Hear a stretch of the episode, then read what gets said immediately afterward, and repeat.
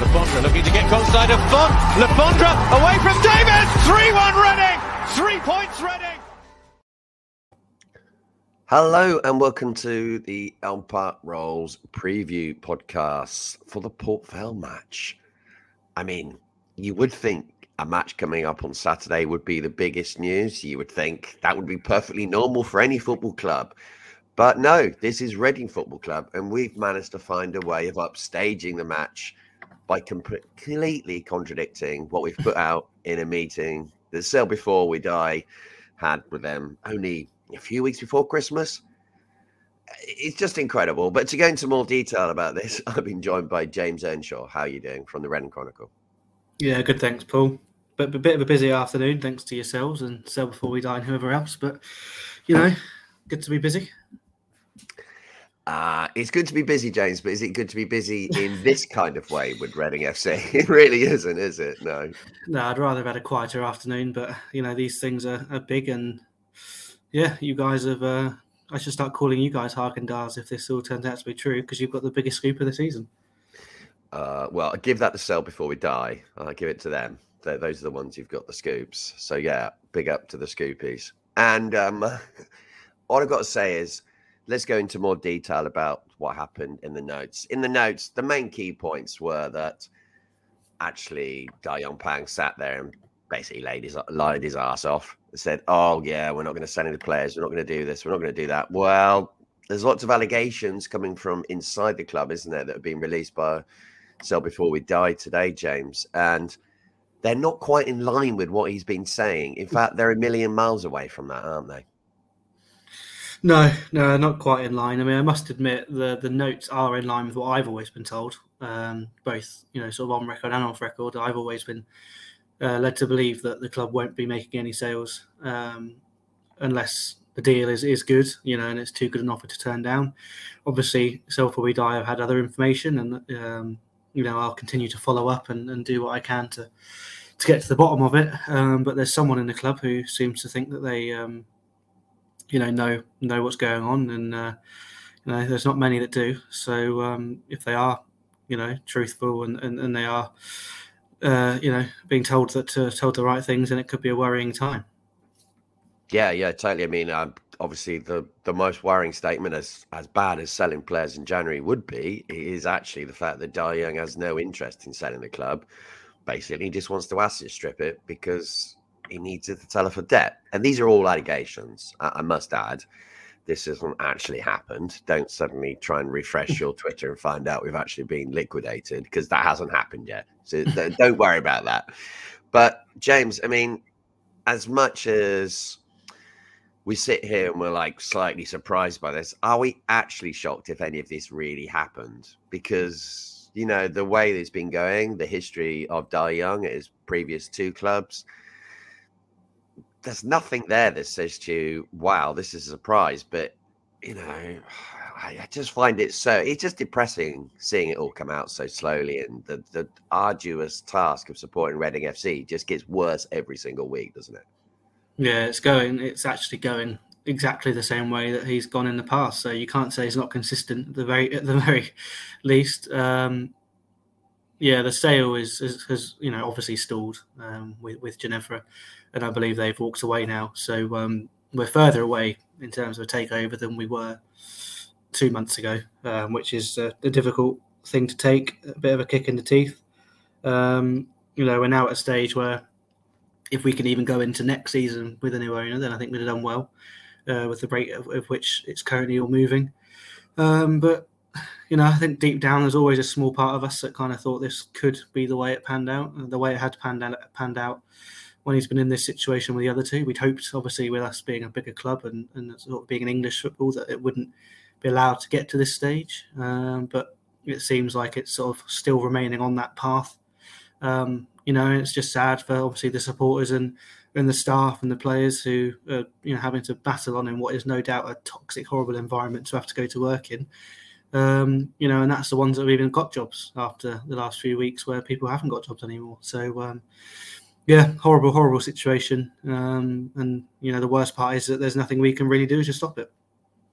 No, no, I, I don't think there is, to be honest. I, I wish there was. Um, I do think people should keep protesting because keeping awareness of the situation is vital. Uh, you can't just stop doing stuff, but you do wonder what's the point of it. I mean, you know, this is just me being honest here. I don't want to be mm. negative and I don't want to like, you know, tell people not to do anything because clearly I think people should be doing something. But if the person who actually trying to affect has absolutely no interest and actually just wants to asset strip you, I don't know what you do. I, I, honestly, I'm struggling to think of a, an angle to go at Dai Young now. Uh, it's not because I don't care, because obviously both of us care, but lots of everyone listening to this probably cares a lot. But what do we do? Mm. Lost. We're in this kind of no man's land now, aren't we? Of kind of with most clubs, if you make a protest to an owner after a period of time, it starts to have an impact and stuff happens and the club gets sold. It might not be to some, you know, ideal person, but for us, it's just getting worse. And we can see what's coming, unfortunately. That's the problem. Mm. Yeah, we've been at it for five months now, and we haven't had a budge, have we? Um, so you know, we've had millions of people watching on ITV. Everybody and their dog knows about the situation at Reading. It's probably the most publicity the club have had in years, and they've been in the Premier League three, um, you know, for three seasons. But as you say, you know, the man doesn't doesn't care, and ultimately, to a multi-billionaire, however many times over, what difference is it going to make that Reading goes under?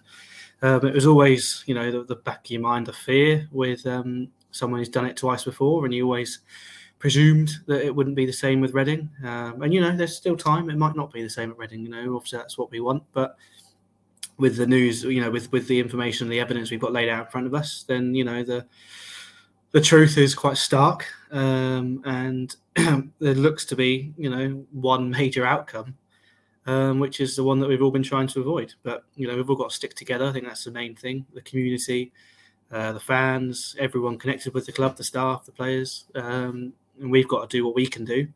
And then you know whatever happens happens. But you can sit, you, you can look at yourself in the mirror in five, six years' time and say, well, we did all we could do. And I'm afraid that's probably about as much as we can do.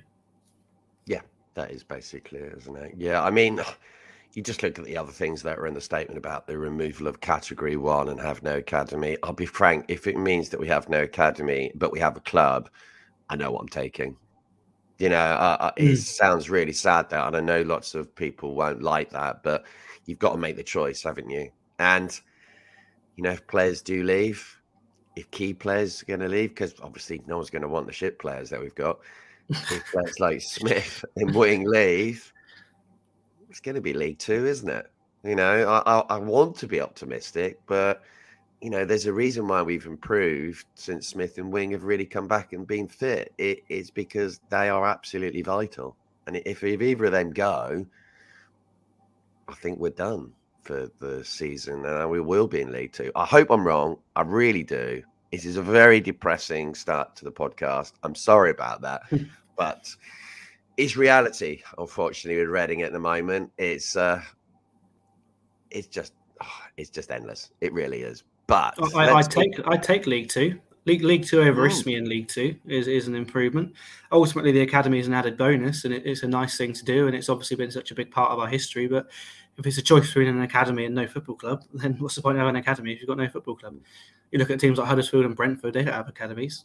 They have, you know, well, they have, they have B teams, but for a long time before that, they had nothing. You know, so there is life without an academy. Obviously, we don't want that, and that's obviously a, a worst case scenario. And there's been nothing you know official or confirmed or anything to suggest that that's on the cards. But um, you know we've got to face the facts that this is if you know to recover this is going to be a long, long, long time coming. I, I don't you know we're going to be a lower league team for quite a while now, but you know having a lower league team to support is better than having no team to support at all. So I guess people have just got to get their expectations in check and um, stick to reality. But um, yeah, it's very hard to focus on the games now, to be honest, no matter who we're playing on Saturday or Tuesday, because there's more important things at, at hand. And um, I, I, was asked to to write some bits for, for the opposition for Port Vale and to sum up the season, and I basically just said it. You know, it doesn't really matter. You know, this season's been a write off basically from day one, as long as you know we win the fight off the field and um, you know get someone who actually wants to run the football club in charge. Then the rest of it's all quite trivial, really, because win, lose, or draw, the fate isn't really in our hands or the players' hands. Yeah, nailed it, James. Yeah, definitely. It is basically that is the case, isn't it? If you offered us all of us a League Two club or no club, which you're going to go for? It's obvious, isn't it? So, yeah, let's briefly move on to the game, which ultimately is going to become it's in the shadows now, isn't it? game on Saturday against Port Vale. Give us your prediction, James, because I think there's going to be a lot of goals. I think there's going to be a lot of protests. You don't have to be a genius to work that one out, do you? So I'm going to go 3 2 to Reading because that's just the kind of weird shit that we do. It really is. I'm going to go 1 0 defeat. I just think with all the doom oh. and gloom and everything, I think it'll just pile on. But, you know, some people, you know, some some anarchists who uh, would quite like to see some uh, action uh, you know, nothing would would stir up more fan action than a last minute one 0 defeat to Port Vale, would it? So, um, you know, some people would actually probably take that result uh, and see what follows. But no, obviously we want Reading to win. Um, you know, they're, they're no mugs. They're comfortably sat in mid table. Um, but you know, I think tomorrow is going to be a real big test just to see how sort of how easy or how hard the players have found it to keep their minds on, on the game, which you know you couldn't blame them if they didn't if they let their minds wander we're good enough to win the game tomorrow. That's uh, tomorrow, Saturday. We could win Saturday. We probably should win Saturday, but um, see how it goes. But yeah, I'm going to go one 0 defeat, just just just to balance your positivity with my negativity. Oh dear, dear, dear. Yes, just what I needed there. So hopefully, we've got Smith, Nibs, and Yiadom all back for that game. But who knows what state they'll be in? I, I don't know. Um, I, am at the point where I just don't know what's going to happen. This they might end up actually you know, all these years I've said I don't care if Kingsley actually scores a winning goal. He might actually get on the pitch. Who knows? They might just register him. So thanks a lot for listening to this part. It has not been upbeat, but sorry, that's just the way it is right now. Next up is Matt talking to the Port Vale podcast. Thanks a lot.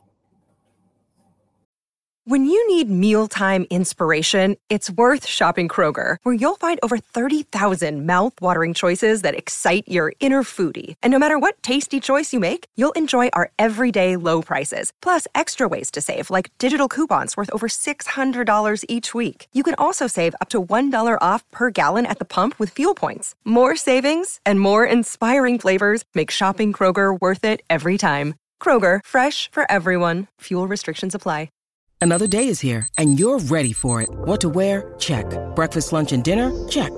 Planning for what's next and how to save for it? That's where Bank of America can help.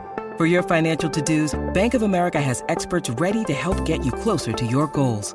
Get started at one of our local financial centers or 24-7 in our mobile banking app. Find a location near you at bankofamerica.com slash talk to us. What would you like the power to do? Mobile banking requires downloading the app and is only available for select devices. Message and data rates may apply. Bank of America and a member FDIC.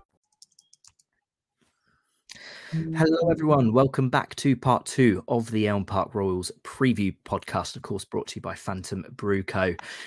It's now time to flip onto the view from the opposition. Um, we're going to be having a look at Port Vale ahead of the clash this weekend. And to do so, we are welcoming back Johnny from the Ale and Vale podcast. How are you doing, Johnny? Yeah, good. Thank you, Matt. How are you, how are you doing? Good, good. Yes, not too bad. Good Christmas period and everything. So, um, looking forward to hopefully a more prosperous 2024. But that's hope and Reading is a very bad combination, seemingly. So, um, so yeah, we'll jump back anyway to the start of the season. Obviously, we played you second game of the season. It was right after a 7 0 kind of tonking at Barnsley. It was probably, it, well, it was harsh on um, on Port Vale that that seven 0 from from Barnsley. But we faced you back in August, twelfth of August, and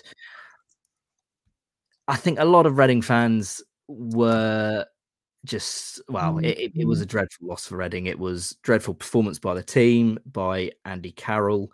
Um, and it pre- it was probably a performance that ended Andy Carroll's Reading career, ironically, by um, a certain Nathan Smith um, at centre back. Um, but what what do you what do you remember of that game? Because that, that must have been a fun game to have been a been a Port Vale supporter.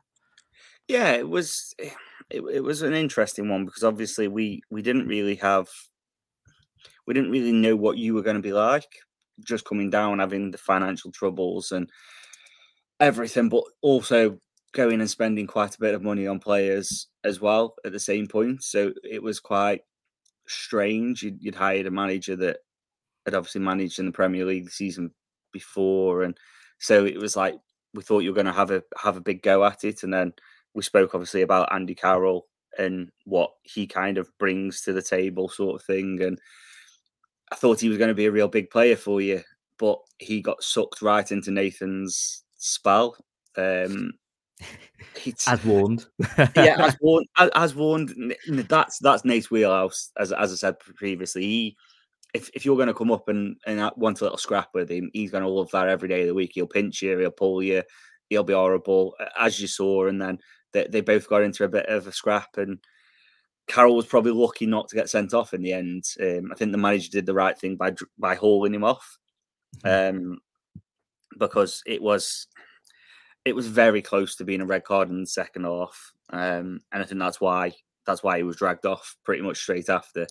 Mm-hmm. Um, because I think we, we, we just had a quick chat beforehand, but Carroll kept going back for it, and Smith Smith's this weird character that will get slapped, will get slapped, elbowed, and pulled and, and pushed at all day long, and not never react. So, um, yeah, that that was that was interesting, and I think the game itself was quite an even game. Um, our stall at that mm-hmm. point was let's go and pinch something because we were just too too Tonkin, and then we beat Fleetwood in the cup, and that was three two, and that was a bit chaotic as well. So I think we wanted just calm it all down, but we had quite a lot of shots, but not much of the ball that day.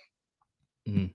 Well, that that win, you obviously went on to win win one 0 um, It's about seventy seventh minute or so winner, I think, for you guys. That really kicked off actually quite a fantastic start to the season for you guys. Um, you went on a run. Um, I think it was six unbeaten um, after that game, five wins, one draw. You got to Northampton um, away uh, at home, sorry, on the 16th of September, and you sat second in the table um, at that point behind as well. Probably surprised table toppers at that point as well in Exeter. Um, yeah. How how did that start the season kind of come about for you guys? Because it, it, it, was probably a surprise to quite a few in League One. Um, obviously, seeing Exeter and you guys up there, but you know the, the wins you had, win away at Oxford was probably the the highlight of that run. Um, I mean, tell us a bit about it and kind of how how it went. Yeah, it, it basically that that's that the seven 0 Everyone was talking about it, so every, everyone, every opposition fan that were coming up, every opposition papers was talking, oh, the team that lost 7 0 first game of the season, blah, blah, blah. So I think it just gave us a bit of a, a bit of a, a bit of a kick. There was a lot of, a lot, a lot of managers. Um, remember Charlton, we, we went, Charlton beat them 3 2 and their manager turned around and said, "Oh, we should be beating teams like Port Vale." So it kind of galvanised everyone that these established League One teams were talking teams like Port Vale as if they had a God-given right to come and roll roll over, or we should be turning up at their place and going, "There you go, there's three points." There's nothing so, worse than the teams like kind of phrase. No matter what league you're in or kind of where you are, it's yeah, yeah. Exactly, and I'm sure Stevenage probably thought the same thing about teams like Maidstone at the weekend, sort of thing. And it, it's football's funny in that that that. that. So yeah, we, we kind of galvanised on that run, and then the international break hit, um, and we kind of capitulated a bit after the international break. Mm. Um, we seemed to lose all momentum, um, and things then just started going wrong, and we we went on a horrendous run then. Um, I don't think we won a league game in about 14 mm-hmm. um, at that point. Um, we conceded a couple of late late equalisers. We seemed to be a cup team. We we beat Sutton, um, Mansfield, and Burton in the cup in that run, but couldn't win in the league for Toffee. Um, ended up then luckily beating Exeter away to stop that rot, and that was what December, I think. Yes, yeah, um, December. Yeah, December, and that was an horrible game. That was that was two teams that didn't want to win the game because they didn't know how to. Um, and yeah, then that kind of picked us up, and then we've just been very, very up and down since. We either play well and lose, or don't play very well and, and win games. Um, so yeah, it's it's been interesting to say the least. Well, probably one one thing that's been good, obviously for well, um, it, that, that's picked Port Vale up, I guess, a bit is the Christmas period because, it, in I guess true Vale fashion, like you say, of late, it's been very up and down. You had a last minute equaliser at Wycombe away, then you probably never want to play Barnsley away with how the how the first 60 minutes of that game went, going 3 0 down, but you know, coming back to 3 2, that was all right. Highlight the 3 0 against Blackpool, against a team that's flying. But then you have Carlisle, the where you're winning until 80 minutes and then you lose it in, you know, the 93rd plus. But then you have Charlton, where you then win it, uh, equalize, sorry, in the 90th minute. It's just been so up and down. Has there been any injuries or kind of tactics that's led to such an inconsistent run, I guess you'd say? How how long do we have? Because if you're asking injuries, we've got we've we, have we have got eleven players out injured hmm. in some form or another. So yeah, um, the the big thing with Christmas is James Wilson's back fit. um, Willow comes on at Wycombe. The first thing he does is have a shot. Um, and I don't think we'd had a shot all game at that point. and then he goes and scores or Ben Garrity will argue that point because I'm pretty certain his header was over the line, but no one was flagging, so Willow tapped it in. Um, but yeah, Willow comes back and we look a different team. You'll notice against Barnsley, half-time sub, James Wilson comes on, we score two goals. Um, I think since Wilson's been back fit, we've scored eight goals with him on the pitch, um, conceded conceded two or three now. Um, and when he's been off the pitch, we've conceded eight.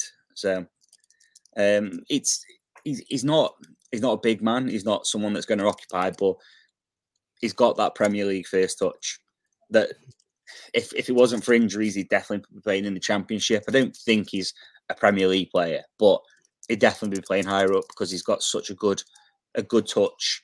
Um, it's just unfortunate there is his injuries um, but yeah, then the rest of the squad we've had a wing back broke his broke his leg early doors, so he's been out quite a while. And Mitch Clarke, um, his replacement dislocated his shoulder twice in six months, so he's just had surgery.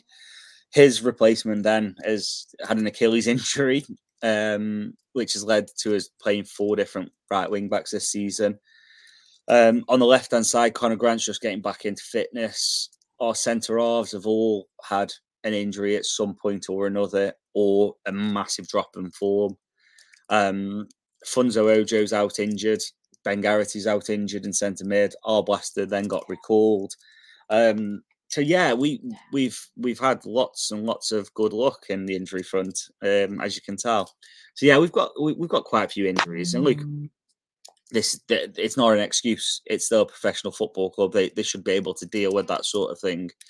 Um, but yeah, it's it's difficult at the minute, and we're probably lucky that transfer window's open because we do we do need some bodies in and quickly. With with the kind of drop off since the start of the season, then, and I think it's only two wins. Uh, actually, it could be three wins. Sorry, um, since since the game against Northampton. Andrew Andrew or Andy Crosby, manager, do you think there's pressure on him? Naturally, I guess that comes when teams aren't winning games. But Port Vale still, I think, 14th in the table as we stand. It's not been a bad season really for for Vale.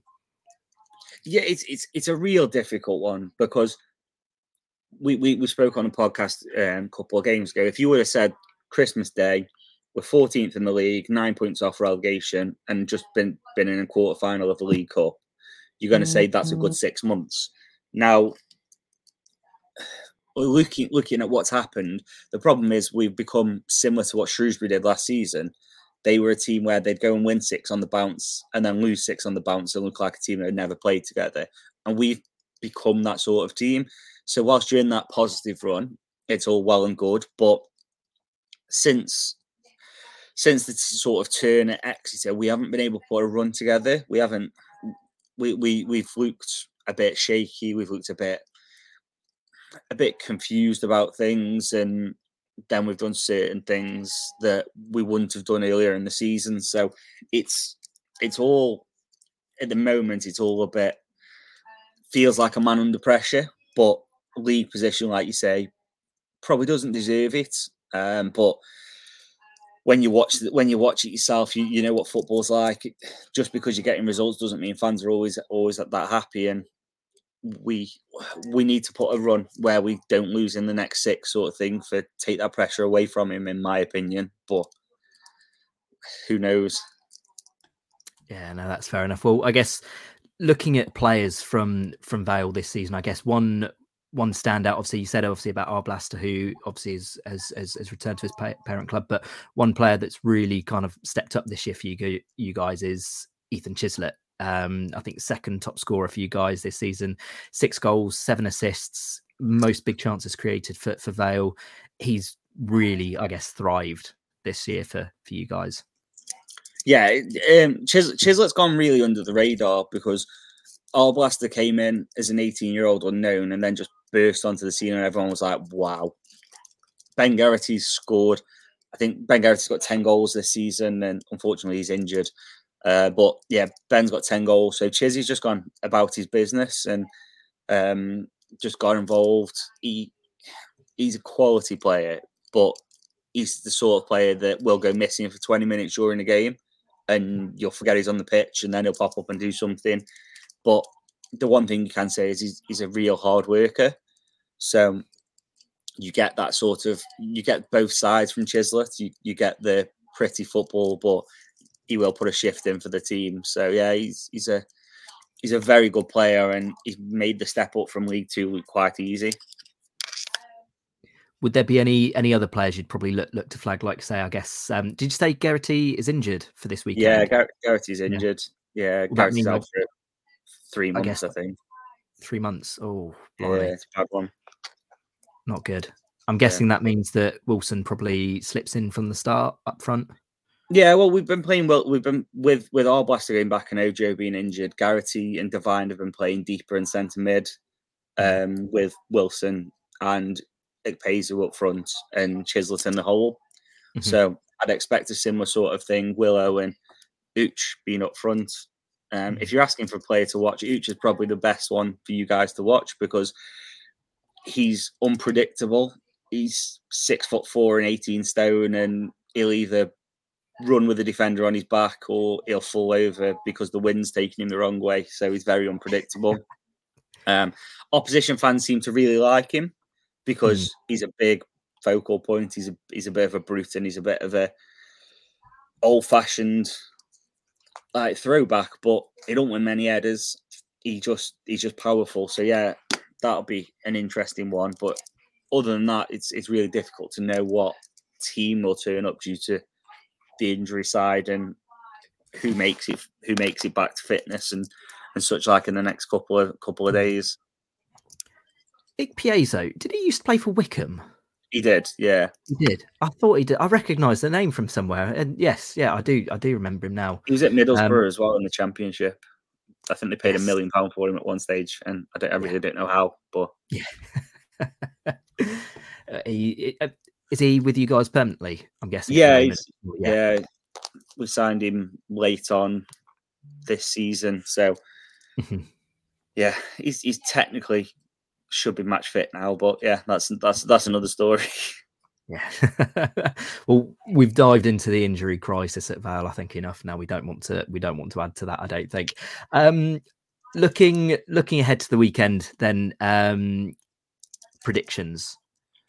Do you think Vale can can can can sneak a win? What are you going to the SCL hoping for? So with, as with any game, a point on the road's a good point, isn't it? So yeah. you guys have picked up quite quite well recently. Um, so yeah, a point to be a good point would would take that. We're at the stage now where we where we need to we need to build. We need to continue the performance that that, that we took against Charlton. Um, so yeah, we we just need to carry on that trajectory, or else the pressure on Crosby is just going to keep mounting and mounting. So yeah, I take a point now, but I'm always a bit pessimistic with Vale at the moment because, again, the, don't want to harp on, but the injury crisis, pulling out best players and stuff like that, it's just it's, it's just difficult to see what's what's actually going to happen. Yeah, no, that's understandable. One thing, one thing's for sure, as we've kind of said, you don't want to be leaving this game early because Vale games have a lot of late excitement in, whether it's for Vale or kind of against for Reading or against in this in this uh, this instance. You don't want to be leaving early, um, so hopefully hopefully it's a good game. Um, Johnny, thank you so much, obviously, for joining us again. Um, best of luck, obviously, for the rest of the season. Hopefully, we see you in um, League One next year if we're still in League One, obviously. Um, and uh, yeah, we can have a nice nice catch up then. But thank you for joining us again um, this time. Sounds good, man. Thank you very much. And thank you everyone for listening as usual. Um, remember to give us a five star rating on your podcast podcast of choice if you have enjoyed this episode. Obviously, helps us massively with new listeners finding us and podcast rankings, etc., and all that jazz. It really doesn't go unnoticed. Remember to like, follow all of our socials as well to keep up to date with the latest Elm Park Royals and Reading FC gossip. Um, and we will be back reviewing the Port Vale game on Sunday. So until then, I've been Matt Lansley. This has been the Elm Park Royals preview podcast. We'll catch you on the next one.